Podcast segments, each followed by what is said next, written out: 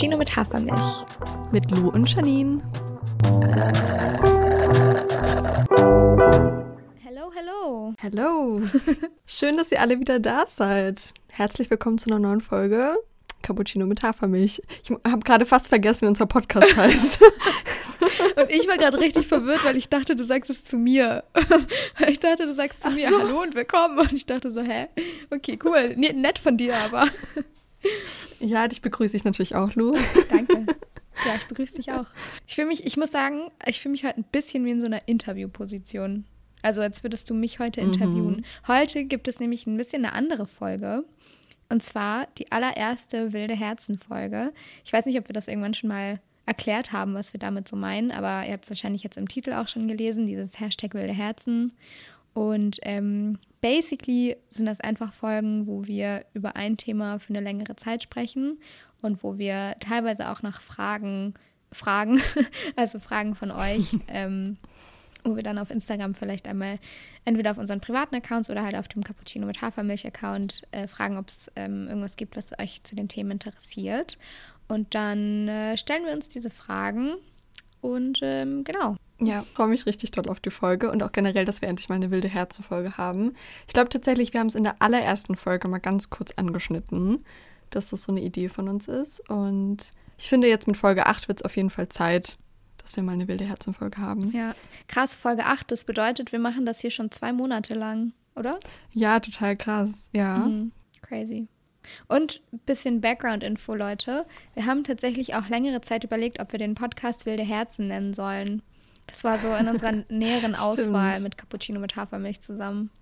Und jetzt ist es irgendwie voll schön, dass wir es trotzdem noch benutzen können, weil ich glaube, wir beide mochten den Namen richtig gerne, aber so zu 100 Prozent hat es dann mhm. auch nicht mhm. gepasst. Und jetzt, jetzt macht es doch noch Sinn. Jetzt können wir es benutzen. Ja. Ja, wir haben jetzt auch gar nicht gesagt, um was es geht, ne? Ich finde, ah, ja. das können wir mal vorneweg nochmal nehmen. Stimmt. Also es gibt heute eine wilde Herzenfolge zum Thema alleine reisen. Das haben wir jetzt schon ein paar Mal eigentlich auch angeschnitten in den letzten Folgen. Und ja, genau, heute widmen wir uns mal eine ganze Folge yes. um das Thema. Ausgegebenem Anlass. Ja. mhm. Und ich quetsche heute Luma so richtig aus. yes. Ja. Aber erzähl erstmal, wie war so deine Woche? Wie geht's dir so? Ähm, ja, oh, ich hatte schon wieder eine richtig, obwohl, naja, ich denke mal, ich habe eine schöne Woche, aber es gibt dann auch mal so ein paar Momente, die nicht so geil waren. Aber all, alles in allem war die Woche richtig schön. Ich habe ähm, hier wieder richtig liebe Menschen kennengelernt, mit denen ich auch richtig viel gemacht habe. Ähm, ich habe mein erstes Eis der Saison gegessen, Leute, endlich. Ich weiß nicht, wann ich das letzte uh. Mal so spät zum ersten Mal Eis gegessen habe, also so richtig in der Eisdiele, weil als wir uns getroffen haben, Janine, da wollten wir auch Eis essen gehen, aber ähm, haben wir, also ja. hatte dann ja zu, die Eisdiele. Aber jetzt hast du es nachgeholt. Ja, ich habe es nachgeholt und ich hatte einfach Peanut Butter Eis, also veganes uh. Erdnussbutter-Eis als so richtig Waffeleis, also so richtig aus dem Eisladen und es war so geil. Und dann noch zusammen mit Apple Crumble und ich dachte mir so, wow, ich bin im Himmel. Es war Oha. richtig gut. Ja. Voll die krassen Sorten. Mhm. Richtig gut. Ja, und dann was ist noch passiert? Ah, ich habe ein neues Buch endlich angefangen. Ich habe nämlich mein altes jetzt ausgelesen, The Vanishing Half, ähm, was ich auch sehr, sehr nice fand. Und habe jetzt mit Malibu Rising angefangen.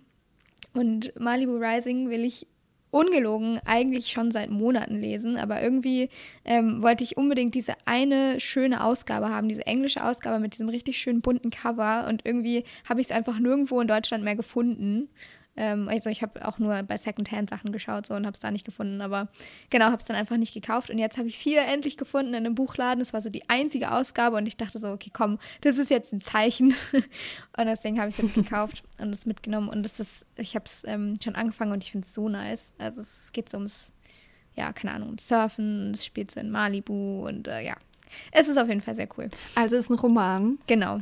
Ach, sehr cool. Ja, das Cover sieht echt toll aus. Ja, oder? Es ist so schön. Ja. Oh, das ist mega schön. A dream.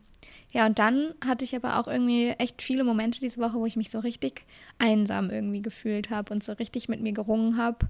Ähm, ja, warum ich das hier eigentlich gerade alles mache. Also vielleicht für alle, die es noch nicht mitbekommen haben, ich bin gerade in Portugal alleine, jetzt mittlerweile seit drei Wochen, zwei Wochen, zweieinhalb, keine Ahnung. Länger, oder? Ich weiß es nicht mehr. Echt? Okay. Die Zeit fliegt mal wieder ähm, genau, und ich hatte irgendwie diese Woche ein paar Momente, wo ich echt am Zweifeln war und wo ich teilweise auch schon nach Flügen nach Hause geguckt, äh, geguckt habe.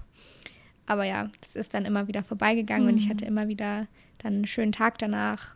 Und deswegen ist jetzt alles wieder gut. Yes. Sehr gut. Aber da kommen wir auch gleich drauf nochmal zurück. Genau. Ich dachte, ich drop's jetzt schon mal so ja. als Einleitung, weil es so schön passt. Ja. Stimmt. Und bei dir? Was passiert so in Good Old Germany? Ja, leider gerade nicht so viel, weil ich muss jetzt ganz kurz unsere Corona-Regel brechen. Okay. Denn äh, ich bin tatsächlich in Quarantäne, seitdem wir die letzte Folge aufgenommen haben. Ähm, ich wohne mit meiner Schwester zusammen und die ist seit dem Tag, an dem wir aufgenommen haben, Corona-positiv. Und ja, es ist alles gut. Sie hat eigentlich gar keine Symptome, nur ein bisschen Halsschmerzen gehabt. Ähm, und ich bin auch nach wie vor negativ. Aber ich habe mich halt jetzt mit ihr zusammen isoliert. Und es war schon irgendwie verrückt, weil eigentlich hat sich mein Alltag nicht wirklich verändert, weil ich ja so auch unterm Tag immer zu Hause bin und halt von zu Hause aus arbeite. Aber es war trotzdem nochmal ein krasser Unterschied, halt keinen Ausgleich zu haben und irgendwie nichts unternehmen zu können und nicht so viel rausgehen zu können. Ähm, und deswegen, ja, war die Woche irgendwie so ein bisschen crazy bisher. Und ich habe auf jeden Fall lange nicht so viel geschafft, wie ich es mir vorgenommen habe. Aber ich glaube, das ist auch normal. Und genau. Ich drücke jetzt ganz fest die Daumen, dass sie bald wieder negativ ist und wir das Haus wieder verlassen können. Yes. Oh Mann. Ja. Aber wie, also hast du gemerkt, dass es sich auch so auf deinen, deinen Gefühlszustand ähm, ausgewirkt hat, so die ganze Zeit drin zu sein? Oder wie ist es? Ja, also das Ding war ja, ich war ja nicht wirklich in Quarantäne, dadurch, dass ich geimpft bin und negativ, deswegen ich durfte halt noch spazieren gehen und so, was auf jeden Fall gut war. Aber vor allem an den Tagen, an dem nicht so gutes Wetter war, ist es schon irgendwie krass, so den ganzen Tag zu Hause zu sitzen und halt maximal spazieren gehen zu können und nicht irgendwie unter Leuten zu sein. Mhm. Und ja, weiß nicht, es drückt schon ein bisschen auf die Stimmung dann. Ja, kann ich verstehen. Ähm, aber es ging auch noch dadurch, dass wir halt zu zweit da waren. Wir haben ganz viel Filme und so geguckt, deswegen. es hat sich so ein bisschen angefühlt wie damals, wenn wir Schulferien hatten und unsere Eltern beide arbeiten waren, weil wir da uns auch teilweise tagelang eingeschlossen haben und alle möglichen Filme geguckt haben. Oh, das klingt aber irgendwie richtig süß. ja, deswegen ist es war auf jeden Fall schon in Ordnung jetzt bisher. Hm. Ich muss mal ganz kurz was fragen. Habt, habt ihr schon die neuen GNTM-Sachen geschaut? Ja. Was, was haben wir heute für einen Tag? Dienstag. Ja, doch, dann habe ich eigentlich alle geschaut. Okay. Hab, du kannst sie gerade nicht gucken. Ja, ne? es ist so sad. Ich kann einfach gerade nichts auf ProSieben Now oder RTL 2 Now oder keine Ahnung, wie das heißt, schauen, weil, es, weil ich ja in einem anderen Land bin. Und anscheinend äh, funktioniert das da irgendwie nicht. Und ich habe mich letztens so gefreut auf ein bisschen Trash-TV und ein bisschen abschalten und war so, oh mein Gott, geil, jetzt gucke ich mir GNTM an und ziehe mir so eine Folge nach der anderen rein. Und dann ging das einfach nicht. Ich war richtig traurig. Ja. Oh, voll ärgerlich. Aber gehen alle Plattformen nicht, oder? Nee, nee, nee. Also nur so halt so deutsche Fernsehserien, äh, Sender. Alles andere okay. funktioniert. Aber gab es schon das Umstyling? Nee, das kommt jetzt diese Woche. Ah, okay. Letzte Woche war die Casting-Folge. Mhm. Das war auch ganz amüsant, ja. Okay, ja. Gut, dass wir das geklärt haben. ja. Ja, hast du Bock auf dein Horoskop? Na klar. Soll ich das mal raussuchen hier? Ja, bitte. Was die Sterne heute sagen. Okay. Lieber Zwilling, Sie sind einfach unwiderstehlich. Oh, toll. Falls Sie gerade in Frühlings- und Flirtlaune sind, dann kommen Ihnen diese Sterne gerade recht. Venus und Mars probieren an Ihnen in dieser Woche ihre Verführungskünste aus. Heißt für Sie, lieber Zwilling, an der Liebe führt kein Weg vorbei. Sträuben Sie sich nicht dagegen, gehen Sie lieber mit Ihrem unwiderstehlichen Lächeln auf die Herzen zu, die Ihnen gerade entgegenfliegen. Mein guter Rat, mit Mars haben Sie einen unwahrscheinlich großen Tatendrang. Wie Phönix aus der Asche steigen Sie auf und wollen alle mitreißen. Sich auf dem Erreichten ausruhen, kommt Ihnen nicht in den Sinn. Auf andere wirkt das unberechenbar und macht zu manchen Mitmenschen vielleicht Angst. Also auch mal kurz auf die Bremse treten und beobachten. Alter, es könnte einfach oh gerade nicht crazy. weiter weg sein von meiner Realität, wirklich. Kein Tatendrang. Ja, der, der auch nicht, aber vor allen Dingen der Flirt-Teil. Oh, funny. Ja, irgendwie, ich bin hier in so einem Ort gelandet in Portugal. Es ist echt so ein mini kleiner Küstenort, wo alle Leute irgendwie alle kennen und alle Leute haben hier gefühlt auch was mit allen Leuten. Also ich weiß nicht, wie viele One-Night-Stands und so ich hier in meinem Hostel schon mitbekommen habe. Und ich finde es richtig nice und ich freue mich voll für die Leute und so. Aber ich habe auch so gemerkt, als sie so feiern waren oder in einer Bar waren oder so, dass ich selber wirklich so gar nicht das Bedürfnis danach habe gerade. Ich bin gerade so richtig ja. happy alleine und ich habe gerade gar keinen Bock auf so dieses Chaos, in das man sich dadurch stürzt und so dieses ganze, oh ne, ich habe einfach wirklich ja. gar keinen Bock darauf. Aber ist doch auch schön. Ja, finde ich auch. Aber wer weiß, was die Woche noch auf dich zukommt. Mhm. Ja, mal sehen. Wir kriegen hier am Wochenende so eine riesige Gruppe von, von irgendwelchen Leuten aus einer englischen Universität, die alle in unserem Alter oh. sind. Also mal gucken. Vielleicht äh, wird es dann ein Brite oder eine Britin hier, die, ähm, ne? Wie war das? Venus und Mars? Ja. Keine Ahnung. Okay. Möchtest du dein Horoskop auch hören? Gerne. Okay. Irgendwann muss einfach eine von uns mal Nein sagen. Einfach so. Weil wir fragen das immer so. Heute nicht. Und dann irgendwann müssen wir immer so, nö, kein Bock. So als gäbe es eine Wahl. Ja. Hä? Irgendwie klingt bei dir immer alles gleich. Ich verstehe das nicht. Okay. Lieber Wassermann, keine gute Zeit, um für die Zukunft zu planen. Saturn und der Herrscherplanet Uranus, unter anderem zuständig für Zukunftsfragen, blicken gerade etwas kritisch auf Sie, lieber Wassermann. Kein Grund zu großer Besorgnis, aber Sie sollten vorsichtig sein, wenn Sie Entscheidungen treffen, die über den Tag hinausgehen. Es ist jetzt nicht die Zeit, Großartiges für Ihre Zukunft zu planen. Genießen Sie lieber die schönen Momente, die Venus und Merkur Ihnen schenken. Mein guter Rat, Liebesplanet Venus und auch Mars stehen in ihrem Zeichen. Das ist jedes Mal eine neue Möglichkeit, mehr Liebe zu finden. Die Astrologie sagt, jetzt in diesem Moment verzehnfachen sich ihre Chancen, ihren Seelenpartner zu finden. Wichtig ist nur, dass sie auch innerlich dafür bereit sind. Stellen Sie sich auf Liebe ein. Ey, voll die Liebeswoche. Ja, wirklich. Ist ja verrückt. Aber du hast doch deinen Seelenpartner schon gefunden. Eigentlich schon, also da müssen die sich geirrt haben. Obwohl ich meinen Seelenpartner jetzt auch gerade nicht sehen kann. Also irgendwie passt es ja auch. Ja. Vielleicht Ende der Woche wieder. Und auch das mit dem für die Zukunft planen passt irgendwie, oder? Weil du ja nun mal in Quarantäne bist und gerade nicht so richtig was planen kannst. Stimmt. Ja, es passt eigentlich auch. Aber es fühle ich gerade generell sehr. So einfach in den Tag hineinleben und gucken, was kommt und nicht so viel planen. Ja, richtig schön. Aber es hört sich echt schon wieder so ein bisschen gleich an. Also, wenn ihr irgendwelche gute, guten Horoskopseiten kennt, dann müsst ihr uns die mal schicken. Vielleicht müssen wir irgendwann mal switchen. Ja. Und was anderes ausprobieren. ja. Okay. Ja. Bist, sind, wir, sind wir da angekommen, wo wir jetzt anfangen? Ich glaube schon, oder? Okay. Wollen wir die wilde Herze-Folge starten? Okay, darf ich einen Trommelwirbel machen? Ja, gern. Ich weiß nicht, ob man das irgendwann hört, aber okay.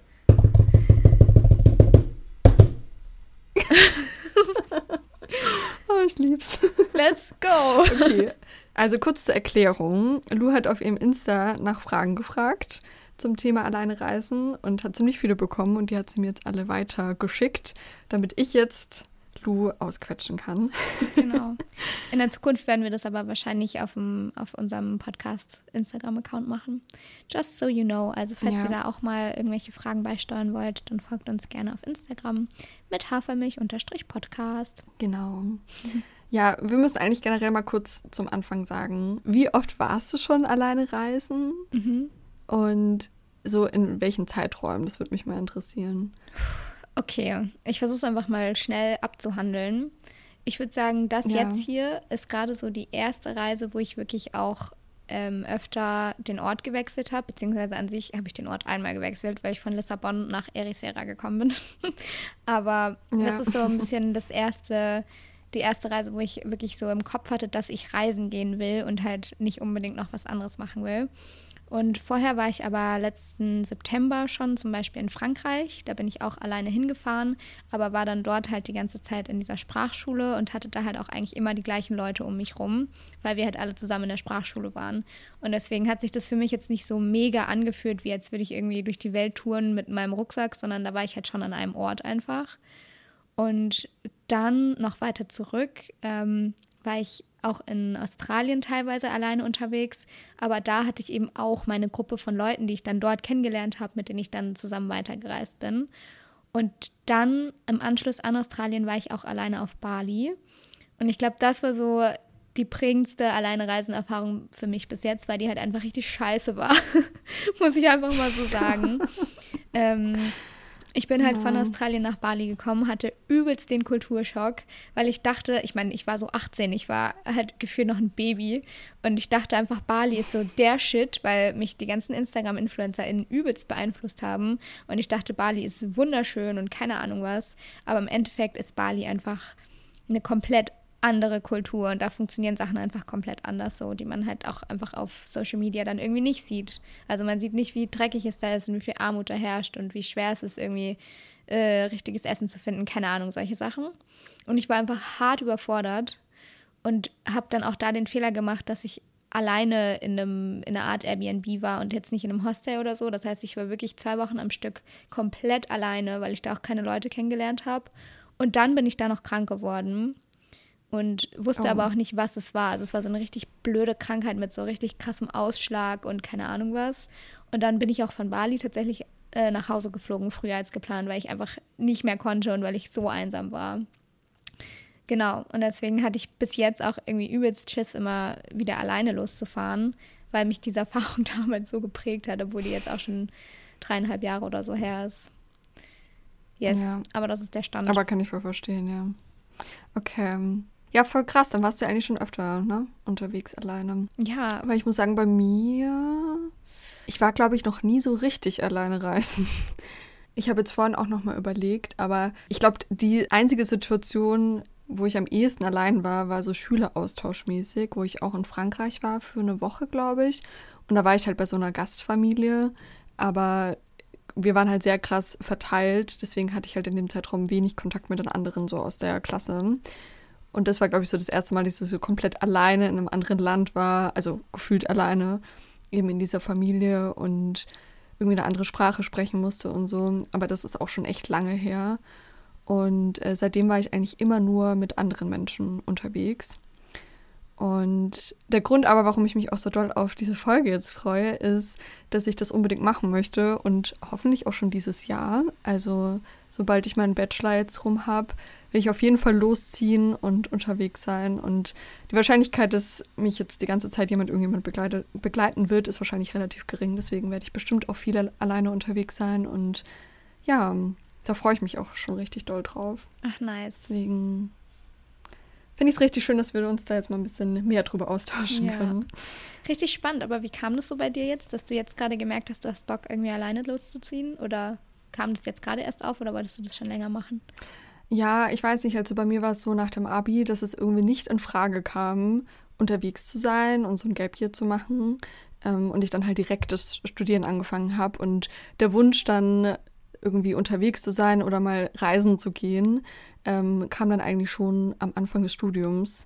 Und seitdem ja, wurde der Wunsch eigentlich immer größer, dass ich halt einfach mal komplett weg bin und nicht nur so einen Urlaub mache in den Sommerferien, wo ich mal zwei Wochen irgendwie mit meinem Freund unterwegs bin, sondern halt echt mal für, keine Ahnung, zwei, drei Monate vielleicht ja. ähm, oder vielleicht sogar noch länger halt einfach mal unterwegs bin, weil das halt einfach eine ganz andere Erfahrung ist, denke ich mal, als irgendwo vor allem an einem Ort im Urlaub zu sein. Und ja, ich glaube halt, dass jetzt in dem Alter das auch noch vielleicht ein bisschen einfacher ist und wenn einem, ja, wenn man die Möglichkeit hat, sowas zu machen, sollte man es auch machen, denke ich. Wenn man Bock drauf hat und ja. Ja, voll. Ja, doch, es ist auf jeden Fall was anderes, wenn man längere Zeit am Stück weg ist. Ich glaube, weil man sich einfach ganz anders darauf einstellt irgendwie und weil du ganz anders ähm, die ja. Möglichkeit hast, an Orten irgendwie anzukommen und halt nicht die ganze Zeit im Hinterkopf hast, dass du bald wieder los musst, sondern du weißt, okay, ich kann mich jetzt auf den Ort einlassen, ich kann mich auf irgendwie die neue Kultur eventuell einlassen oder halt auch auf die Menschen oder so. Und wenn du aber weißt, dass du in anderthalb, zwei Wochen schon wieder zu Hause in Deutschland bist, ja, dann äh, weiß ich auch nicht, dann ist es halt auch einfach irgendwie eine andere Erfahrung. Genau. Voll. Vor allem lernt man ja ein Land oder einen Ort auch viel besser kennen, wenn man halt einfach eine Zeit lang dort unterwegs ist und vielleicht halt auch mit irgendwelchen Locals dann Kontakt hat und die einem vielleicht auch wieder Orte zeigen können, ähm, als wenn man da so Touri-mäßig dann unterwegs ist, mal für zwei Wochen. Ja, voll. Ich finde auch, also ich bin auch viel, viel lieber längere Zeit an einem Ort tatsächlich, als, äh, als alle zwei Tage woanders. Also ich wollte eigentlich nämlich so ein bisschen Interrail-mäßig alle zwei, drei Tage den Ort wechseln, mhm. aber habe einfach gemerkt, es ist nicht so meine Art zu reisen irgendwie. Sorry, bei mir ist gerade ein bisschen laut im Hintergrund, aber ich habe einfach gemerkt, meine, Reiz, Reis, meine Art zu reisen ist ähm, länger an einem Ort zu bleiben, um mich wirklich eben auf diesen Ort, wie gesagt, einlassen zu können. um ähm, mich nicht die ganze Zeit stressen zu müssen. Weil wenn man weiß, dass man zwei Tage an einem Ort hat, dann muss man halt auch gefühlt die ganzen Sightseeing-Sachen alle abklappern nacheinander. Dann macht man fünf Sightseeing-Sachen pro Tag und irgendwann kann man halt auch einfach nichts mehr aufnehmen und ist am Ende nur noch mehr gestresst als vorher. Und deswegen reise ich einfach viel, ja. viel lieber irgendwie so ein bisschen entspannter. Bin mal drei, vier, fünf Wochen vielleicht auch an einem Ort und ziehe dann eher weiter. Ja.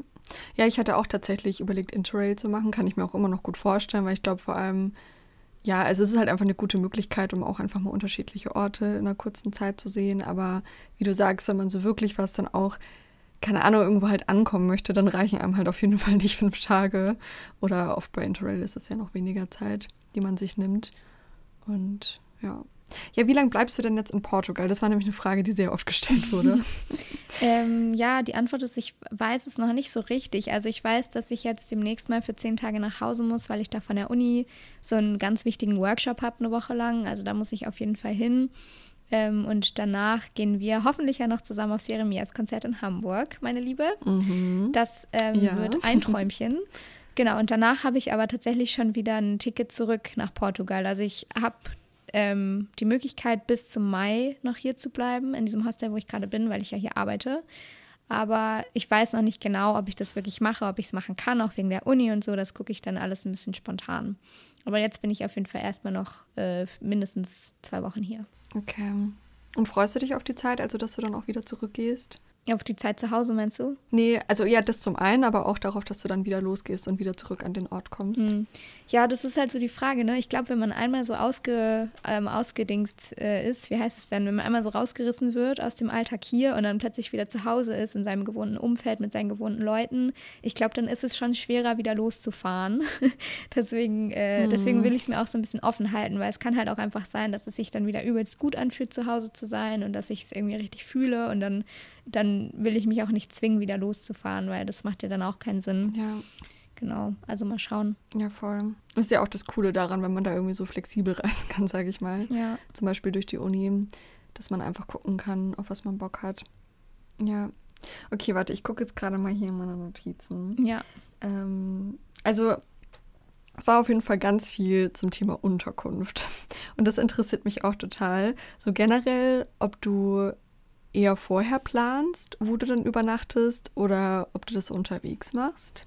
Und wenn ja, wie du irgendwie suchst nach Hostels und Co. Ja, ich fühle mich jetzt echt gerade so ein bisschen interviewmäßig. Aber ist auch gut. Also ja, ich ähm, habe das Gefühl, ich bin hier so ein bisschen heute so ein bisschen ernster unterwegs und warte so auf deine Fragen. Aber ist ja vielleicht auch mal in Ordnung.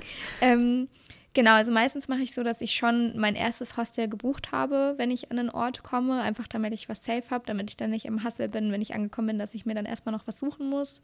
Ähm, und meistens finde ich meine ganzen Hostels eigentlich auf Airbnb, äh, auf Airbnb, auf hostelworld.com.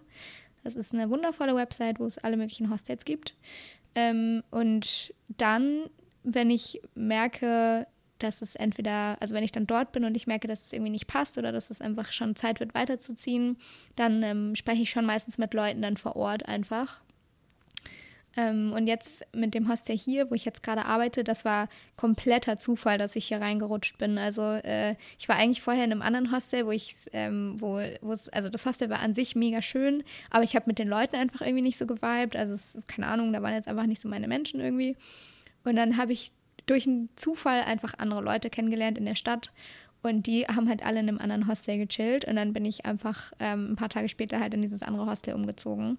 Und das ist es halt irgendwie beim Reisen, was es so nice macht, dass es, dass so viel durch so kleine Zufälle einfach passiert, dass du random Leute kennenlernst, dass du zur richtigen Zeit irgendwie am richtigen Ort bist, dass du deinem Bauchgefühl vertraust und so. Und dann endet man irgendwie manchmal an so komplett anderen Orten, an die man vorher überhaupt nicht gedacht hat. Aber meistens soll es dann genauso sein und das ist irgendwie richtig schön. Richtig cool, ja. Ja, weil irgendwie, ich habe schon richtig oft gehört, dass es halt das Blödeste ist, was man machen kann, wenn man halt vor allem so richtig unterwegs sein möchte, auch in unterschiedlichen Ländern, Städten, wie auch immer, ähm, vorher alles schon so durchzuplanen und Hostels ja. und so weiter zu buchen. Auf jeden. Aber ich glaube, das ist irgendwie so ein cooler Mittelweg zu sagen, okay, das erste Hostel ist auf jeden Fall gebucht, dass wenn ich so einmal losgegangen bin, dass ich so eine Anlaufstelle habe und ab da guckt man halt einfach, wo es einen hintreibt. Und ich meine, Hostelzimmer bekommt man ja eigentlich immer überall recht schnell, oder? Ja, schon. ist so deine Erfahrung? Also ich glaube, wenn man in der High Season ist, also in, in der Hochsaison, dann muss man schon vielleicht ein bisschen schauen oder sich zumindest ein bisschen informieren, so hey, ähm, wie sieht es mit der Auslastung einfach generell so aus an dem Ort, wo ich bin, weil es gibt ja nun mal auch übelst krasse Touri-Orte, wo halt die Hostels auch ausgebucht sind dann. Ähm, aber im, im Endeffekt findet man schon immer irgendwie irgendwas. Und ich finde es auf jeden Fall auch richtig nice, wenn man vorher nicht alles bucht, sondern sich halt so treiben lassen kann. Weil es kann ja schon sein, dass du dann an einem Ort bist, wo du merkst, okay, hier passt irgendwie gerade gar nicht und ich habe gar keinen Bock mehr hier zu bleiben. Und dann ist es halt auch cool, wenn du einfach so sagen kannst, okay, dann nehme ich halt morgen den nächsten Zug äh, weiter und fahre dann irgendwie in die nächste Stadt oder so, theoretisch. Deswegen würde ich das auf jeden Fall auch immer so ja. machen. Aber jetzt mal eine blöde Frage: Bucht man dann Hostels so tageweise? Ja. Oder storniert man das dann einfach wieder, wenn. Ach so, nee, nicht tageweise. Also, genau, man, man zahlt natürlich pro Nacht, aber man bucht dann schon irgendwie drei, vier, fünf ja. Nächte, keine Ahnung. Ähm, ja, okay. Aber meistens ist es halt relativ leicht zu verlängern. Also, es kommt natürlich aufs Hostel an, aber ich würde im Zweifelsfall immer eher weniger Nächte buchen und dann versuchen zu verlängern, als zu sagen, ich, ich buche jetzt schon mal drei Wochen in einem Hostel und am, im Endeffekt ist es dann kacke. Hört sich schlau an. Hattest du denn schon mal im Hostel eine blöde Erfahrung? Also jetzt mal abgesehen davon, dass du irgendwie mit den Leuten nicht geweibt hast. Aber weil ich war nämlich tatsächlich noch nie in einem Hostel. ich war, wenn dann immer nur in Airbnbs. Mhm. Aber ja, ich meine, ich bin ja eh eigentlich so die Camper-Person, also auch durch meine Family und auch mit meinem Freund war ich recht oft campen und irgendwie hat sich ja noch nie diese Hostelsituation ergeben. Mhm. Und ich frage mich da halt immer, wenn man vor allem alleine hingeht, also jetzt nicht irgendwie noch Freund, Freundin dabei hat, ähm, wie das dann so ist, mit so vielen fremden Leuten auch in einem Zimmer zu schlafen und ob es da vielleicht auch zu komischen Situationen öfters mal kommt. Mm, also ich hatte jetzt noch keine komische Situation in dem Sinne, dass ich irgendwie blöd angemacht wurde oder dass es unangenehm war, mit Männern in einem Zimmer zu schlafen oder irgendwie sowas. Ähm, ich mhm. habe aber auch schon von Leuten gehört, die einfach solche Situationen schon hatten. Also es ist, glaube ich, wie überall, man muss immer so ein bisschen Glück haben, sage ich mal so. Ähm, aber auf jeden Fall gibt es ja die Option, dass du sagst, du möchtest vielleicht in einem Hostel schlafen, aber vielleicht trotzdem in einem Einzelzimmer oder vielleicht in einem, nur lieber in einem Viererzimmer oder in einem Sechserzimmer statt in einem Zwanzigerzimmer. Also es gibt auf jeden Fall so Abstufungen. Und dann kannst du meistens auch noch wählen zwischen ähm, weiblich gelesenen Personen, Dorms und männlich gelesenen, also beziehungsweise Mixed, Mixed Dorms.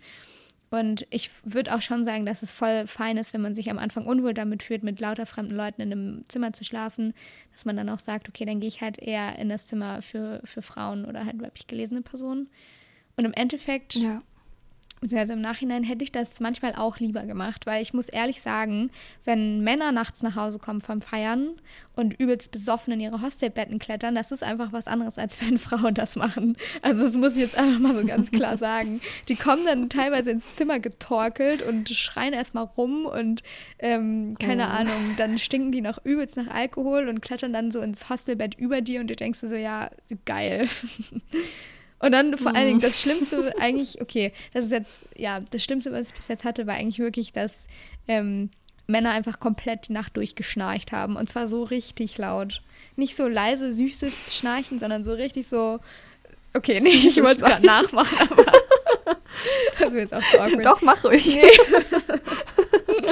ähm, genau, aber so unangenehme Situationen oder so hatte ich eigentlich bisher ja. noch nicht. Hast du eigentlich schon mal Couchsurfing ausprobiert oder könntest du dir das vorstellen? Habe ich auch schon mal gemacht, aber bis jetzt nur mit einer anderen Person zusammen. Okay. Und das war, also an sich war es nice, weil wir waren da, ich war da mit meinem Ex-Freund in Italien und wir waren da zwei oder drei Nächte bei so einem Dude irgendwie ich weiß gar nicht mehr, wo das genau war, aber auf jeden Fall hatten wir da auch ein eigenes Zimmer und so, also es war eigentlich richtig entspannt. Aber dieser Typ, der war halt ein bisschen awkward, der war, keine Ahnung, so Anfang Mitte 30 oder so. Und der hat uns die ganze Zeit gefragt, ob wir mit ihm in seinen Hot Tub auf dem Dach wollen. Also der wollte uns die ganze Zeit überreden, mit ihm in diese Badewanne zu steigen. Und war die oh ganze Zeit so, do you want to come in the hot tub with me today? Und wir waren immer so, ähm, mh, lieber nicht, aber danke. das war ein bisschen awkward.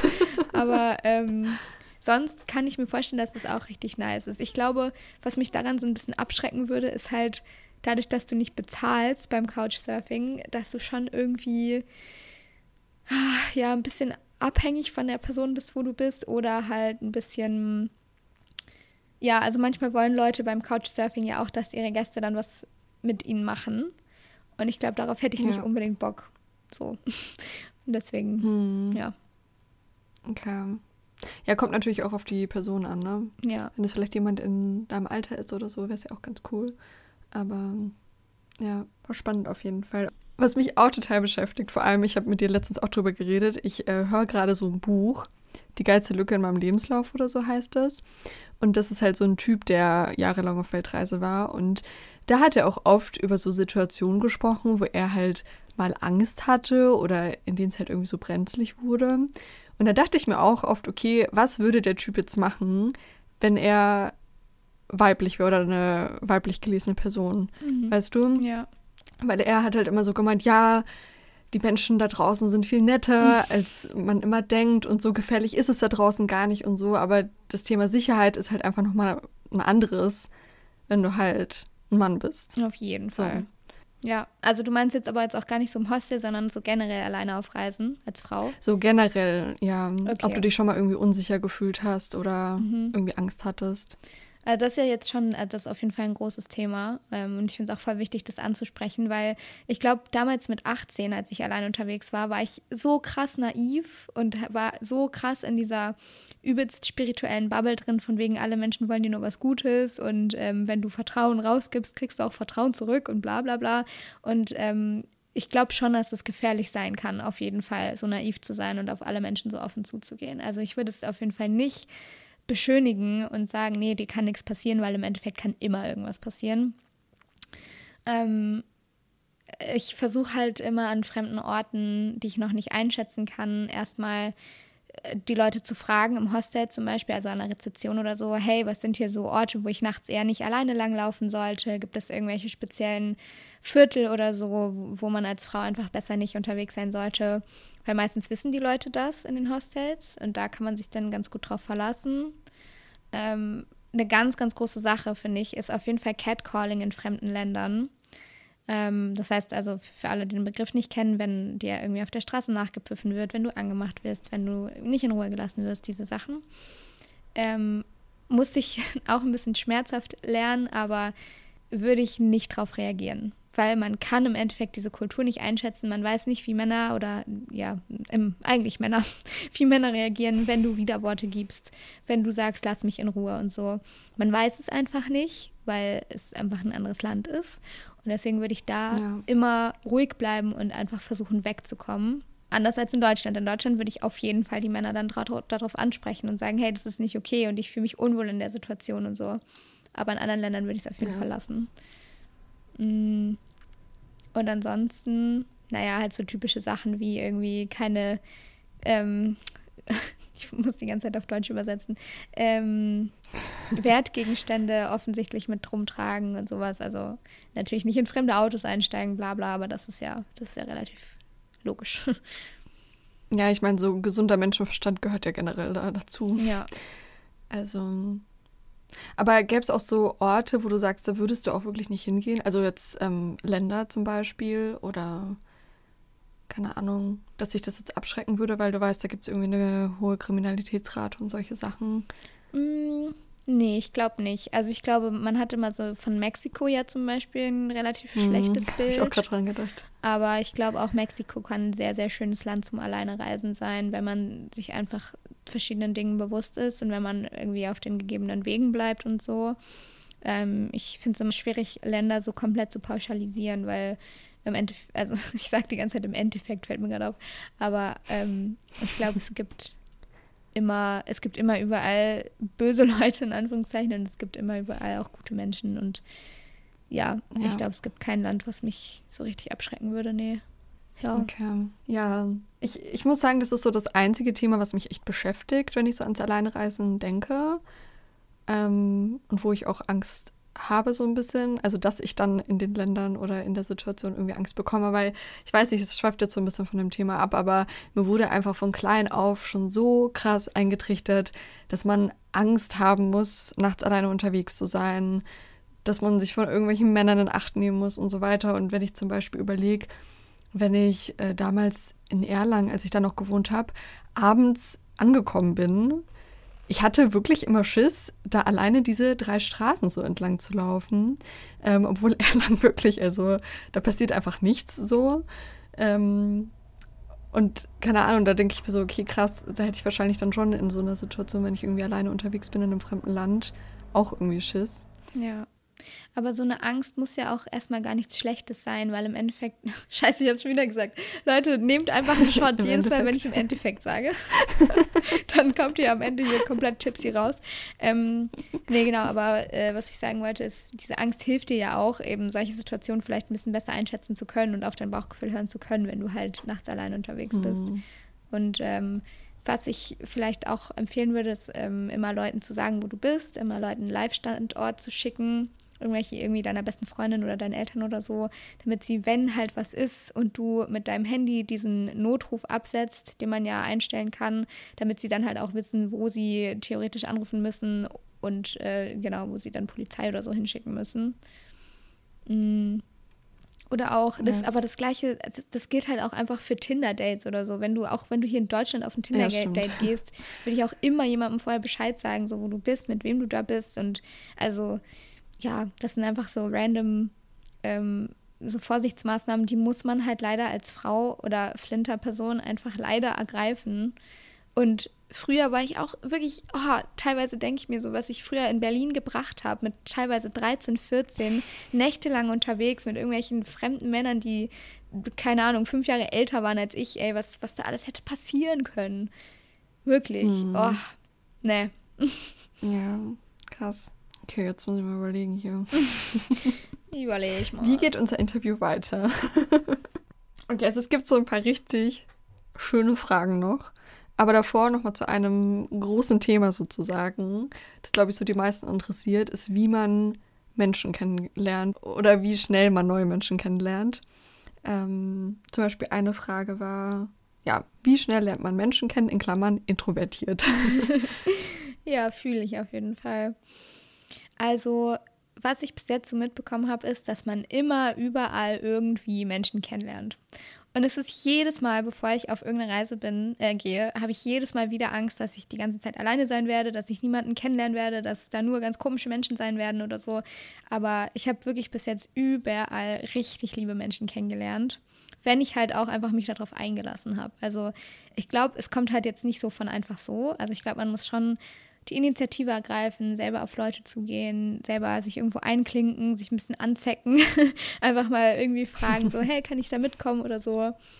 Aber wenn man da halt einfach so ein bisschen offen ist, dann ist es wirklich das Leichteste der Welt. Weil man, man muss sich halt so vorstellen, alle Leute, die unterwegs sind, vor allen Dingen natürlich Leute, die auch alleine unterwegs sind, die wollen alle Kontakte haben. Die wollen alle nicht die ganze Zeit alleine rumhängen. Und deswegen freuen sich die Leute eigentlich immer, wenn du irgendwas vorschlägst und sagst so, hey, hast du Bock, da essen zu gehen? Hast du Bock, äh, den Sonnenuntergang am Strand anzuschauen? Keine Ahnung, was auch immer. Und deswegen ist es halt wirklich, vor allen Dingen in Hostels natürlich übelst einfach. Und vor allen Dingen auch in so kleineren Orten, die jetzt nicht irgendwie in der Großstadt sind, wo alles ja doch eher ein bisschen anonymer ist, sondern wirklich in so kleineren Küstenorten oder so, ist es eigentlich echt richtig leicht, würde ich sagen. Aber so, ich habe trotzdem noch jedes Mal vorher Schiss, dass es nichts wird. Und ich hab, bin trotzdem jedes Mal wieder so, okay, aber was, wenn die mich nicht mögen? Und was ist, wenn, wenn ich irgendwie komisch bin oder wenn ich komisch auf die wirke oder keine Ahnung. Und ich habe auch das Gefühl, wenn man alleine unterwegs ist die ganze Zeit, dann ist man so viel mehr sich selbst bewusst und jetzt gar nicht so im Sinne von selbstbewusst, sondern im Sinne von, man ist sich seiner in Anführungszeichen Makel viel mehr bewusst oder seiner Unsicherheiten und es gibt viel mehr Raum dafür, dass sich solche Unsicherheiten ausbreiten, weil es ja im Endeffekt gerade niemanden gibt, der dir so eine, ähm, der dir die, äh, wie heißt es denn, die Bestätigung gibt. So eine Stütze ist. Ja, ja. Oder, ne, und genau, oder das, ja. Und das heißt, man muss es die ganze Zeit mit sich selber ausmachen, wenn man so unsicher ist und irgendwie ein bisschen Social Anxiety hat oder so. Ähm, aber es lohnt sich halt auch meistens. Genau. Ja. Also ich denke mal, der größte Tipp ist auf jeden Fall Hostels, oder? Hast du ja auch schon am Anfang gesagt. Weil deine Bali-Situation, oh, das war ja dann auch, weil du in einem Airbnb warst, ne? Genau. Und alleine dort ja. gewohnt hast. Wobei selbst da hätte ich wahrscheinlich, wenn ich gewollt hätte, Leute kennenlernen können. Aber dadurch, dass ich dann halt auch krank war und nicht rausgegangen bin, mm. ging es halt auch irgendwie, äh, ja. ist natürlich schwierig. Genau. Aber ich glaube, was auch voll wichtig ist, ähm, also wenn ich wirklich so handfeste Tipps mit an die Hand geben würde, dann würde ich auf jeden Fall auch sagen, nicht überall mit Kopfhörern hinzugehen. Weil ich finde, man tendiert richtig schnell dazu, wenn man alleine unterwegs ist, natürlich auch viel Musik zu hören und viel Hörbücher zu hören oder irgendwie sowas. Oder Podcasts, natürlich. Aber wenn man Kopfhörer drin hat, dann wirkt man natürlich auch nicht unbedingt so, als würde man angesprochen werden wollen. Das heißt, wenn man irgendwie an so einem Sightseeing-Punkt ist und dann da mit Kopfhörern rumläuft, dann ähm, ist es eher unwahrscheinlich, dass man irgendwie Kontakte knüpft, als äh, genau, als wenn du halt einfach ohne Kopfhörer da bist und vielleicht auch andere Leute einfach äh, von dir aus ansprichst. Also man wirkt einfach viel zugänglicher ohne Kopfhörer. Hm. Ja, und dann wirklich halt dieses Initiieren, so von wegen, ja, was macht ihr heute? Ähm, ach, ihr wollt da und dahin fahren, cool, kann ich vielleicht mitkommen? Ist es für euch in Ordnung, wenn? Bla bla bla. Und dann freuen sich die Leute wirklich auch meistens. Ja, stimmt. Okay, ich habe jetzt noch so ein paar richtig schöne Fragen. Verändert sich deine Sicht auf dich selbst, wenn du alleine unterwegs bist? In Klammer neues Gefühl. Ja, doch, auf jeden Fall. Wobei ich, ich weiß gar nicht, ob das unbedingt so mit dem Reisen zusammenhängt. Ich glaube, es ist wirklich eher dieses Alleine-Sein, das meine Sicht auf mich selbst geändert hat. Aber ich glaube auch schon, dass das Reisen einfach nochmal andere Herausforderungen mit sich bringt, an denen man halt auch einfach viel mehr wächst, wenn man alleine unterwegs ist. Und ich glaube, was sich für mich doll geändert hat, ist halt wirklich dieses, okay, ich weiß, dass ich gerade, dass ich das gerade schaffe. Ich weiß, dass ich das aushalten kann, auch wenn, wenn ich mal ein bisschen einsam bin. Ich weiß, dass, dass es morgen vielleicht besser wird, wenn ich heute mal einen schlechten Tag hatte. Ähm, halt diese ganzen Sachen, weil ich glaube, ich bin an sich ein super impulsiver Mensch. Ich habe das ja im Intro auch schon ganz kurz erzählt, dass ich teilweise nach Flügen nach Hause geschaut habe, nur weil ich einmal einen schlechten Abend hatte. Und ich glaube, es ist eine voll wertvolle Erfahrung, gerade für mich, sowas einfach mal auszuhalten und mir selber so ein bisschen zu beweisen, in Anführungszeichen, dass ich es auch schaffe, äh, an so einem fremden Ort ohne meine Bezugsperson quasi für mich selber da zu sein.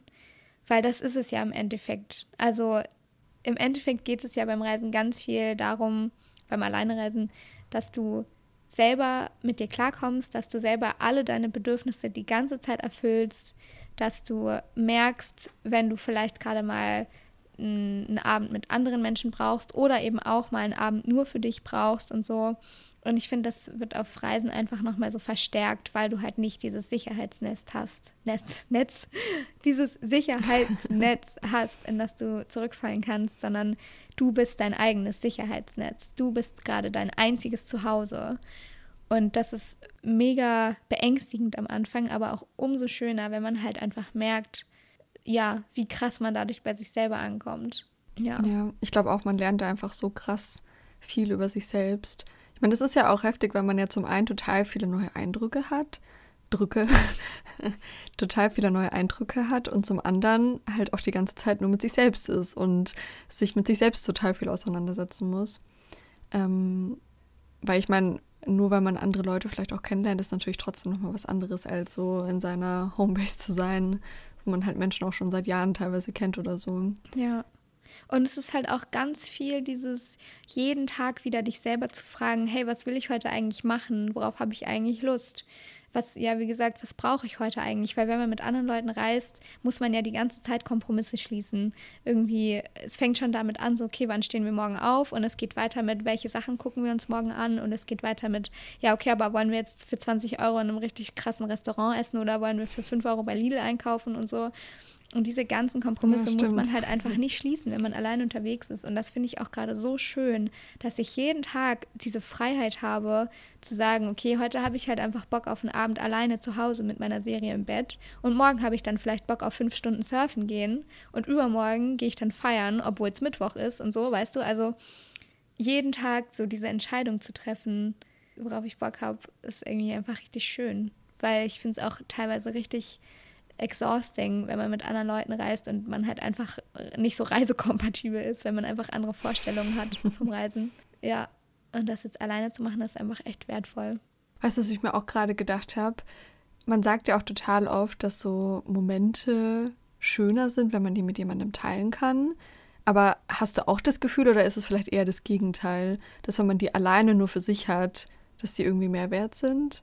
Oh, ich finde es. Weißt du, was ich ja, meine? nee, voll. Ich finde es voll tagesformabhängig irgendwie bei mir. Also teilweise habe ich Momente, zum Beispiel, wenn ich an einem, am Strand sitze und mir den Sonnenuntergang über Meer anschaue, dann könnte ich echt heulen, weil ich es so schön finde und weil ich einfach so stolz auf mich selber bin, dass ich das hier mache und dass ich jetzt hier auch gerade angekommen bin und so. Und dann würde ich es auch für nichts in der Welt eintauschen wollen, gerade diesen Sonnenuntergang alleine anzugucken. Aber dann gibt es auch echt andere Situationen, wo ich mir denke, ich glaube, das hatte ich ja auch letzte oder vorletzte Woche schon mal im Podcast erzählt, wo ich mir so denke, ja, wäre jetzt schon auch schön, wenn jemand anderes mit dabei wäre irgendwie. Aber ich glaube, es kommt halt auch generell einfach voll drauf an, wie es einem am, einem am Tag so geht. Also manchmal wache ich auch morgens einfach auf und denke mir so, ja, ne, uh, gar keinen Bock auf den Tag. Und dann merke ich auch, dass ich viel anfälliger bin für irgendwelche Unsicherheiten oder ähm, dass ich dann viel anfälliger dafür bin, mich mit anderen Reisenden vielleicht zu vergleichen und irgendwie mir selber richtig Druck zu machen, dass ich ja noch das und das und das unbedingt machen muss und so. Ähm, aber wenn ich aufwache und generell schon in einer guten Stimmung bin, dann komme ich auch richtig gut damit klar, einfach solche Momente irgendwie alleine zu erleben. Ja, und wenn du jetzt aufwachst und hast eben dieses Gefühl, dass es irgendwie ein blöder Tag ist, hast du dann irgendwelche konkreten Strategien, sage ich mal, um da entgegenzuwirken? Oder muss man das dann auch einfach irgendwie aushalten und schauen, dass der Tag irgendwie zu Ende geht manchmal? manchmal ist es so, ja. Manchmal muss man wirklich einfach nur sagen, okay, ich versuche jetzt die nächste Minute rumzubringen und dann die nächsten fünf Minuten und dann die nächste Stunde. Und ich muss einfach vielleicht gerade wirklich übelst früh schlafen gehen, damit ich irgendwie diesen Tag zu Ende kriege. Aber dann ist morgen halt auch wieder ein neuer Tag. Und morgen ist der Himmel wieder ein bisschen blauer und es wird alles wieder ein bisschen besser. Ähm, und ich glaube, da muss man dann wirklich einfach schauen, was brauche ich gerade? Brauche ich gerade die Gesellschaft von anderen Menschen? Und wenn ja, wie kann ich da hinkommen?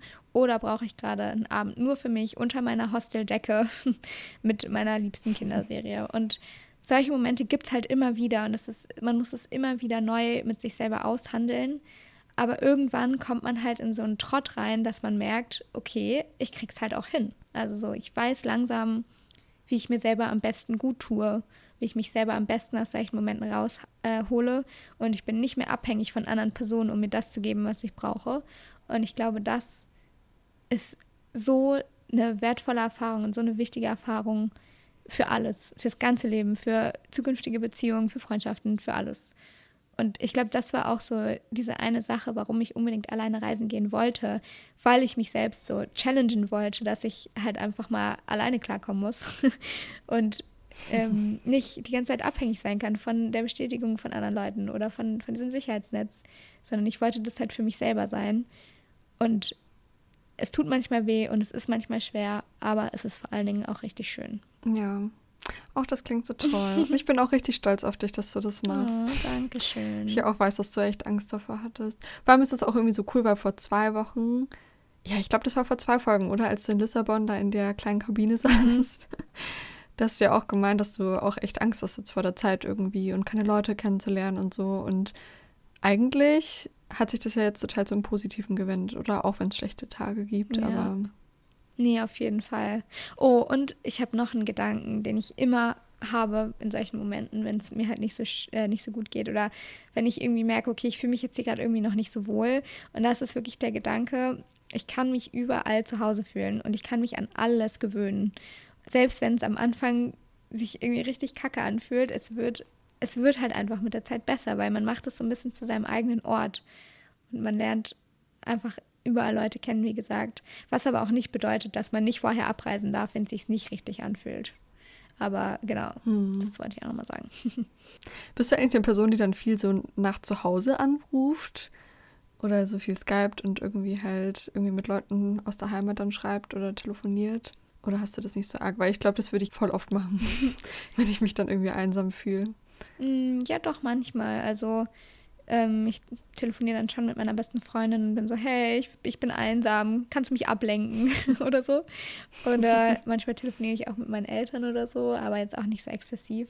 Aber das finde ich halt auch schön, dass man weiß, dass das eigentlich auch immer geht. So, dass, dass man halt wirklich einfach nie alleine, alleine ist, sondern dass man eigentlich immer irgendwen anrufen kann. So, und dass dann die Leute auch meistens happy sind, irgendwie für einen da zu sein. Oder zum Beispiel auch jetzt hier die Podcasts mit dir immer aufzunehmen, das ist ja auch so ein Stück zu Hause zum Beispiel. Und die helfen mir auch einfach mhm. voll, nicht hier irgendwie die ganze Zeit einsam zu sein und so. Und ja, das finde ich aber dann auch voll wichtig, dass man sich das selbst eingestehen kann und dass man auch mal sagen kann, so hey, ich habe jetzt gerade Heimweh und mir würde es gerade gut tun, die Stimme von meiner Mama zu hören. Und dann ruft man halt mal seine Mama an und telefoniert eine Stunde und dann ist es auch wieder gut. So. Ja, voll gut. Weil ich glaube, das ist auch ein guter Tipp einfach. Aber gut, das macht man wahrscheinlich auch einfach automatisch, ne? Dass man dann irgendwie Kontakt sucht, ja. Okay, jetzt habe ich noch eine Frage und eigentlich hast du die schon ein bisschen beantwortet, dass es auch so tagesformabhängig ist, aber trotzdem irgendwie noch.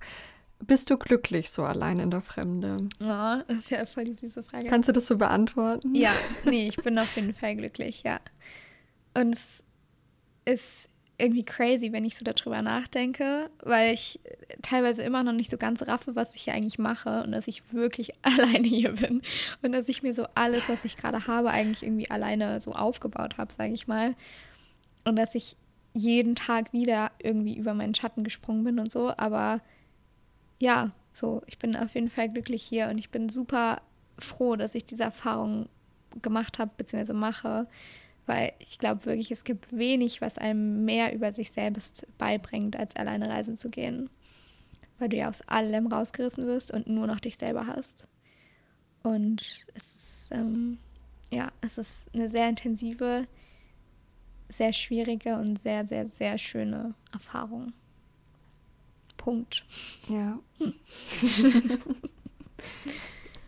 ich glaube, was ich noch nur kurz sagen muss, ist es wahrscheinlich auch, wenn man dann wieder zu Hause ist, dann auch wahrscheinlich einfach ein ganz anderes Gefühl, oder? Wenn man einfach diese krasse Erfahrung gemacht hat und geht wahrscheinlich auch mit vielen Dingen dann anders um. Weil ich meine, zu Hause ist man ja auch manchmal alleine, aber das fühlt sich wahrscheinlich nach so einer Sache dann nochmal irgendwie anders an, kann ich mir vorstellen. Ja, ich kann mir vorstellen, dass es dann vielleicht so ein bisschen so ist, ja komm, jetzt habe ich auch schon mal solche Tage irgendwo an einem, anderen Ende der Welt überstanden, dann werde ich sie jetzt wohl hier auch überstehen. Also vielleicht, dass da so ein bisschen, ja. dass man ein bisschen mehr Vertrauen in sich selber hat danach, aber das, ja, das werden wir dann auch. sehen. ich glaube tatsächlich, was so meine größten Challenges bis jetzt hier waren, ist halt so dieses äh, mich mit anderen Leuten einfach zu vergleichen, weil ja halt viele Leute sind, die einfach auch viel feiern gehen und so, auch viele von den Menschen, mit denen ich hier viel mache. Und mir dann auch einzugestehen, wenn ich halt mal wirklich einen Abend nur chillen möchte, während alle anderen feiern gehen. Und das finde ich manchmal voll schwer, weil ich manchmal das Gefühl habe, okay, ich versage hier gerade so ein bisschen. Und dann versuche ich mich halt einfach immer daran zu erinnern, mit welcher Intention ich eigentlich losgefahren bin, weil letztendlich bin ich losgefahren, weil ich eben auf mich selber hören wollte und weil ich weiter heilen wollte und weil ich mir selber was Gutes tun wollte. Und eben nicht, um den krassesten Partyurlaub meines Lebens zu haben. So, den hatte ich schon, den brauche ich jetzt gerade nicht. Und ich glaube, manchmal ist man einfach so ein bisschen auf so einer anderen inneren Reise vielleicht als die Leute um einen herum. Und dann ist es schwer, das selber zu, so zu acknowledgen, aber es ist gleichzeitig halt auch voll stark, wenn man das machen kann. Aber das hat jetzt nichts mit dem Fakt zu tun, dass die feiern sind, sondern generell eher so FOMO, oder? Dass du Angst hast, irgendwie dann äh, nicht genug Erinnerungen zu sammeln. Ja. Oder so ja, in die Richtung. Genau, ja. Halt ja. einfach so dieser Social Pressure irgendwie, wenn man weiß, alle sind gerade unterwegs und du bist die einzige Person hier im Hostel und du müsstest eigentlich mal rausgehen und was machen, aber so, wenn man es dann nicht genießen kann, dann bringt es dir ja auch nichts. Nee, überhaupt nicht. Vor allem, wie du sagst, wenn man ja gerade deshalb losgeht, weil man auf sich selbst hören möchte. Genau. Ja. Dann ist es ja genau die richtige Entscheidung, das dann nicht zu machen, wenn man halt keinen Bock drauf hat. Ja. Oder das nicht fühlt. Ja, okay. Gibt es denn generell noch irgendwas, so was dir auf dem Herzen liegt, worüber du noch sprechen willst? Oder weil so mit den Fragen an sich sind wir, glaube ich, ziemlich durch. Ja, ich würde vielleicht noch einmal sagen, auch wenn es eine krasse Sache und eine krasse Erfahrung ist, heißt es nicht, nicht, dass es unbedingt für jeden was ist. So. Und ich glaube, es ist ganz wichtig, da auch diesen Druck rauszunehmen.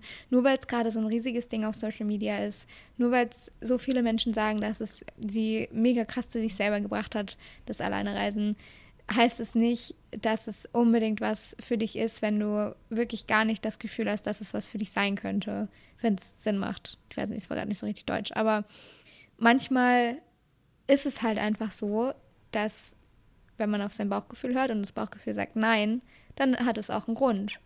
Und das finde ich auch voll wichtig und voll legitim, das ähm, dann, dann darauf zu hören. Und nur weil jetzt alle plötzlich alleine reisen gehen, heißt es das nicht, dass du das auch machen musst, obwohl du gar keinen Bock darauf hast. So. Das wollte ich noch sagen. Voll, ja. Ja, ich glaube, das ist richtig wichtig, nochmal zu sagen. Ja, und dann wollte ich auch noch sagen, die ersten zwei, drei Tage sind, finde ich, immer die schlimmsten. Weil es dann dich erst so hittet, so, oh Gott, scheiße, was habe ich eigentlich gemacht? Ich bin in einem anderen Land, ich habe keine Ahnung, wie hier irgendwas funktioniert. So, I don't fucking know a thing.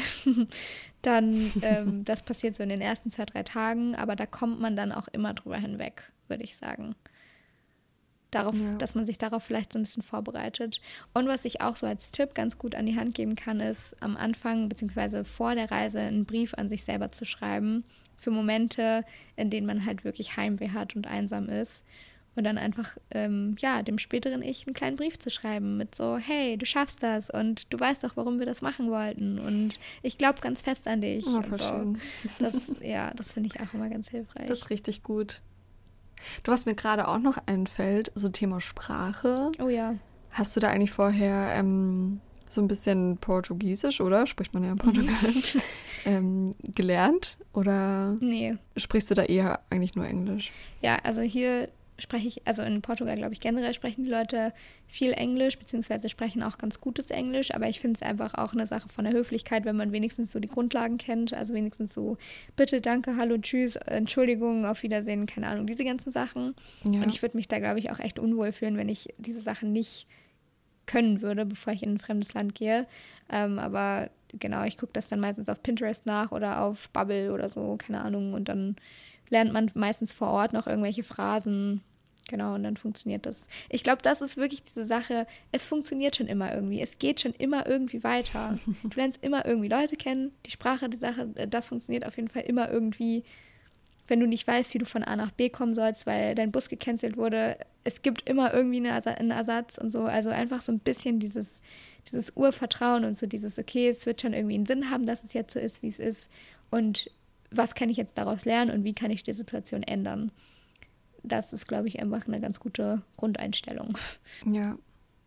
Und ich denke mal, wenn man eine Weile auch unterwegs ist, dann lernt man ja auch irgendwie mit solchen Situationen umzugehen. Ja, genau. Also ich denke mal, das erste Mal, wenn dich irgendwie im Bus stehen lässt oder du dich nicht verständigen kannst oder so, ist wahrscheinlich total scheiße. Aber ja, dann lernt man halt einfach irgendwie damit klarzukommen und vielleicht das, das nächste Mal in der und der Hinsicht irgendwie besser zu machen oder so. Und ja. Voll. Und es ist einfach auch ganz viel dieses, ich erlaube mir jetzt halt auch mal traurig sein zu dürfen. Ich erlaube mir jetzt auch Heimweh haben zu dürfen. Ich erlaube mir jetzt frustriert zu sein, weil mein Bus nicht gekommen ist. Halt einfach dieses, Loszul dieses Loslassen, dass man richtig krass happy sein muss, nur wenn man gerade am Strand beim Sonnenuntergang steht. So. Es bedeutet nicht automatisch, dass man sofort und für immer glücklich sein wird, weil man ja seinen Kopf immer überall mit hinnimmt. So. Aber wenn man diese Sachen einfach zulässt und wenn man weiß, dass es einfach wieder vorbeigeht, dann wird es schon irgendwie. Ja. Ja. okay, jetzt zum Ende stelle ich dir nochmal eine ganz random, ich habe irgendwie so ein bisschen das Gefühl, so eine YouTube-Frage. okay. ich finde, das ist jetzt ein guter Abschluss. Also außer du willst noch irgendwas Konkretes Nö. sagen. Was ist eine YouTube-Frage, frage ich mich. Aber vielleicht werde ich es gleich lernen.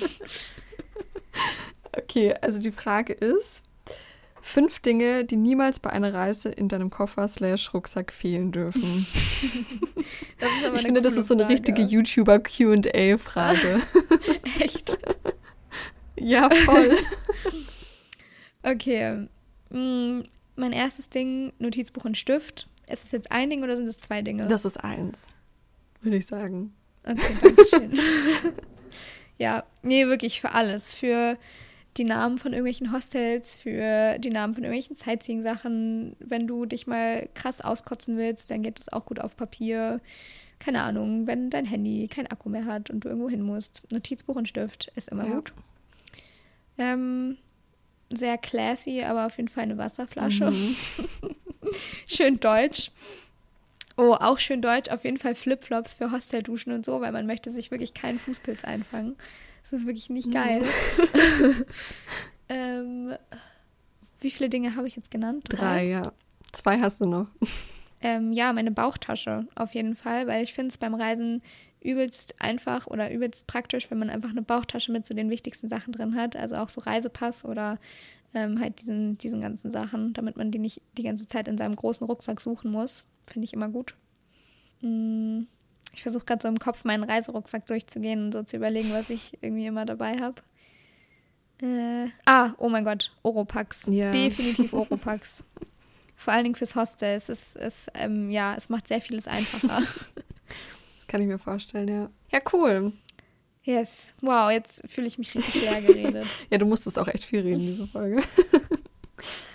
Oh, ja. Wie, wie geht's dir denn jetzt so? Hast du das Gefühl, du hast irgendwas so daraus mitnehmen können? Also hast du das Gefühl, du fühlst dich ein bisschen vorbereiteter vielleicht für deine Reise, oder? Ja, ich bin auf jeden Fall hyped. So. Ähm, das ist ja, cool. Ich habe da richtig Bock drauf und bin einfach gespannt. Ich bin gerade auch schon so ein bisschen am Suchen, so wo ich vielleicht hingehen könnte oder so. Ich habe jetzt noch nicht wirklich einen Plan, aber ich finde Vorfreude ist da auch immer ganz toll bei solchen Sachen. Ja, das stimmt. Obwohl auch spontan zu reisen ist natürlich auch cool, aber ja, freue ich mich gerade einfach sehr drauf. Ach, schön. Ja. Oh, ich bin so gespannt, wo es für dich hingeht. Bin auch gespannt. Aber jetzt muss ich erstmal meinen Bachelor schaffen. Richtig, da war ja noch was. Für mich ist gerade echt die Challenge, Prioritäten zu setzen und mich jetzt endlich mal zu 100% auf dieses Studium zu konzentrieren und das nicht nur so mit mir rumzuschleifen. Mhm. Und deswegen, ich habe zwar sehr Bock auch auf so Sachen wie Reisen und so weiter, was dann so danach kommt, aber jetzt gerade versuche ich mit dem Kopf auch einfach mal im Hier und Jetzt zu sein und mich darauf zu konzentrieren. Und ja, ja. dann mal gucken, wie es weitergeht. Aber ich hoffe, wir werden das ganze Jahr über schön fleißig hier Cappuccino mit Hafermilch-Folgen machen. Und dann werdet ihr das ja auf jeden Fall mitbekommen. Yes.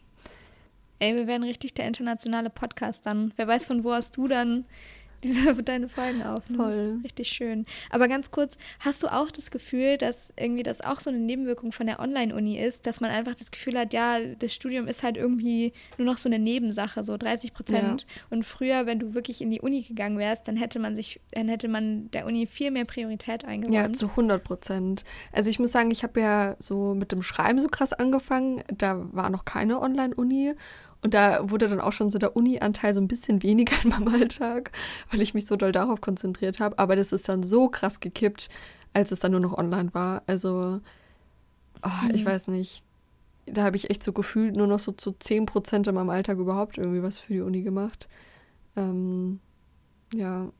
Aber ich glaube, das ist auch normal, oder? Wenn man einfach nirgendwo ja, mehr hingehen muss Fall. und so. Ja, das ist halt einfach dann nicht mehr so präsent im Kopf, ne?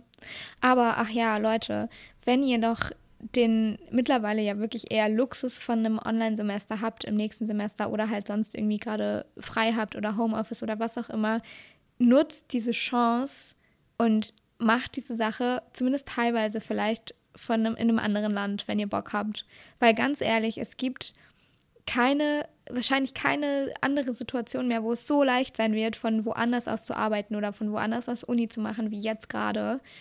Und das habe ich mir halt auch gesagt am Anfang des Semesters, wenn es wieder irgendwann online wird, dann werde ich in ein anderes Land gehen und von da aus Uni machen. Weil Fakt ist ja, ich habe hier ja nicht frei, sondern ich mache ja Uni. Und ich schreibe meine Prüfung halt von hier aus. Und klar, es ist eine übelst privilegierte Position, weil ich ähm, in der finanziellen Position bin, weil ich keine Verpflichtung zu Hause habe, weil ich keine Kinder, Hunde oder was auch immer habe, um die ich mich kümmern muss. Ähm, aber falls es euch gerade ähnlich geht und ihr in, in so einer Situation seid und ihr Bock habt zu reisen, und ihr auf ein Zeichen wartet, dann ist das jetzt euer Zeichen, loszuziehen in die Welt und von da aus Uni zu machen. und jetzt höre ich auch endlich mal auf. Ich, ihr könnt, ihr merkt schon, das ist so ein Thema, ich könnte echt viel drüber reden, alleine reisen. Ähm, aber es war jetzt auch schon eine Stunde, deswegen reicht jetzt auch mal. Aber ich könnte auch ewig dabei zuhören. Also, ich meine, du kannst uns ja nach wie vor die nächsten Wochen noch gut Updates geben. Können ja trotzdem weiter ja, drüber quatschen. Ja, wollen wir trotzdem jetzt am Ende noch unseren Song der Woche machen? Natürlich. Let's go. Erstmal kurz zur Erklärung, wenn ihr es noch nicht wisst. Wir haben eine ähm, Spotify-Playlist Songs mit Hafermilch, die verlinken wir auch immer in den Show Notes und da packen wir jede Woche eine oder vielleicht auch zwei Lieder rein. Und ja, hast du irgendwas im Kopf oder musst du noch überlegen? Hm, ich muss überlegen. Okay, dann fange ich einfach mal an. Ähm, wir nehmen heute am 8. März auf. heute ist ähm, oh yes. ja, internationaler feministischer Kampftag. Und ich habe voll meine mhm. Friends gefragt, weil ich dachte so, ich muss heute eigentlich irgendwas äh, Feministisches mal in unsere Playlist packen. Nicht wieder ein Deutschrap-Song von irgendeinem Typen. ähm, yes. Und habe so ein bisschen meine Playlist durchforstet und habe dann auch von einer Freundin ein Lied empfohlen bekommen. Und das habe ich vorhin direkt dreimal gehört und fand es so toll.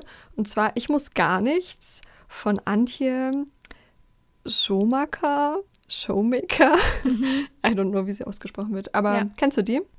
Ja, ich, ich weiß gar nicht mehr woher, aber ich glaube, ich habe auch irgendein Lied mal von der gehört. Also sie hat mir jetzt gar nichts gesagt, glaube ich, aber ja, das Lied fand ich echt toll. Es ist so Indie-Pop, also deutscher Indie-Pop, würde ich sagen. Und ja, da müsst ihr unbedingt mal reinhören. Okay, ich suche jetzt auch mal hier irgendwas Feministisches raus. Okay, na gut. Ich ähm, möchte bitte Be My Own Boyfriend reinmachen. Auch wenn ich mit dem Titel, ne, also ich kann ja auch mein eigenes Girlfriend sein. Warum muss da überhaupt ein Boy drin vorkommen? Aber ist ja auch egal. Ähm, Be My Own Boyfriend von Olivia Dean. Okay. Ja, hört es euch an für ein bisschen Empowerment für alle Single-Menschen, auch für Menschen, die nicht Single sind. Yes. Sehr gut. Weil wir sind alle tolle, unabhängige, starke Menschen. Yes. Frauen vor allen Dingen, Flinterpersonen. ja, freue ich mich drauf, kann ich auch nicht. Ja. Ja, gut. Dann war's das, oder? Ich kann nicht mehr reden. Du musst den Abschluss machen. Ich bin zu leer geredet. Mache ich. Also auf jeden Fall Dank an alle, die bis hierhin dabei waren und äh, uns mhm. heute zugehört haben. Ich fand die Folge richtig schön und ich hoffe, ihr auch. Ähm, und könnt irgendwie was draus mitnehmen. Ja, ansonsten ähm, schaut gerne bei unserem Instagram vorbei mit hafermich-podcast. Da gibt es immer Podcast-Content von uns. Ähm, ansonsten freuen wir uns auch sehr doll über eine Bewertung auf Spotify oder Apple Podcasts. Das hilft uns in dem Podcast auch sehr. Und habe ich was vergessen? Alles andere findet ihr in den Shownotes auf jeden Fall. Abonniert den Podcast, wenn ihr Bock habt. Uh. Genau. Ja, und dann würde ich sagen, bis nächste Woche Samstag. Gardi Krü. Tschö mit Ö und Gardi Krü.